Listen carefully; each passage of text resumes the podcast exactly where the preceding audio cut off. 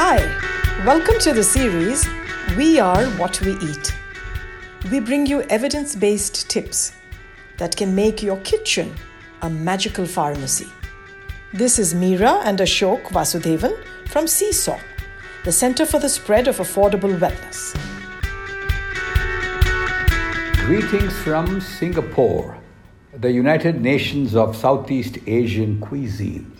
You know, the bustling hawker centers, food carts, and street stalls are all major sources of the wafting aromas of Southeast Asian cuisines across the region.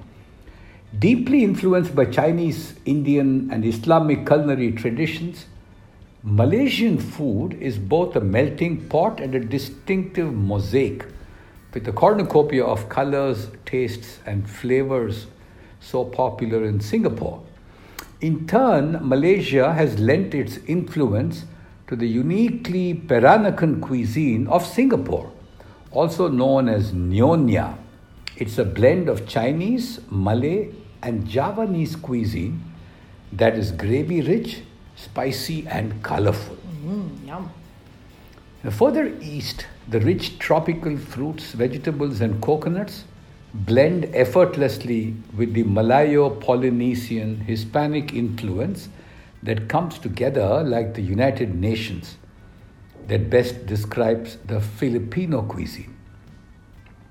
All these represent ancient cultures and wisdom that effortlessly correlated food with wellness. Absolutely. Yeah. So let's begin with Singapore the tiny island nation with a rich and diverse cultural mix. Nothing really reflects Singapore's cultural diversity better than its homegrown Peranakan cuisine, Mm. a delicious hybrid of Chinese, Malaysian, and some Western influences. A unique ingredient in many Peranakan dishes is the buttery candle nut, which is rich in good fats. It's used in their curries and satays as a creamy thickening agent. Candle nuts are a good source of potassium and are used traditionally to treat digestive problems. Wow. Yeah. Now let's talk about the influences of Malaysian cuisine. One is the Chinese influence, which has brought its own flavors and goodness to Malaysia.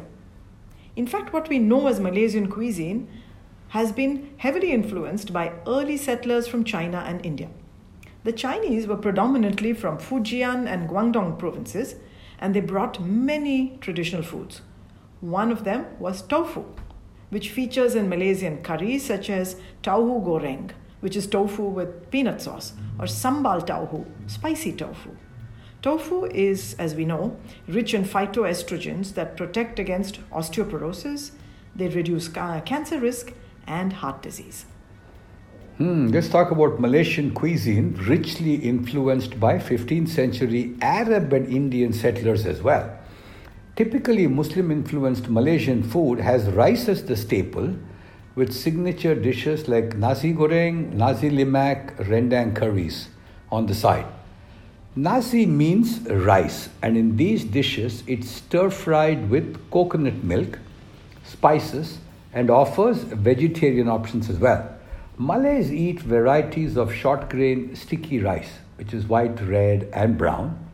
And rice is considered to be filling and healthy too, providing essential B vitamins, fiber, minerals like niacin, thiamine, and selenium. Mm-hmm. Okay, let's wrap it up by going to Philippines, which is truly the melting pot of indigenous Chinese, Indian, Spanish, and American cuisine. You know, Filipino foods have integrated many global flavors and ingredients. However, the core everyday dish is sinangag, a garlic stir-fried rice, sometimes eaten for breakfast too. It's flavorful but also considered healthy because of garlic. Mm-hmm.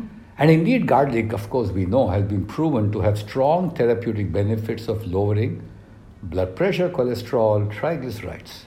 In addition to helping reduce absorption of sugar in diabetes.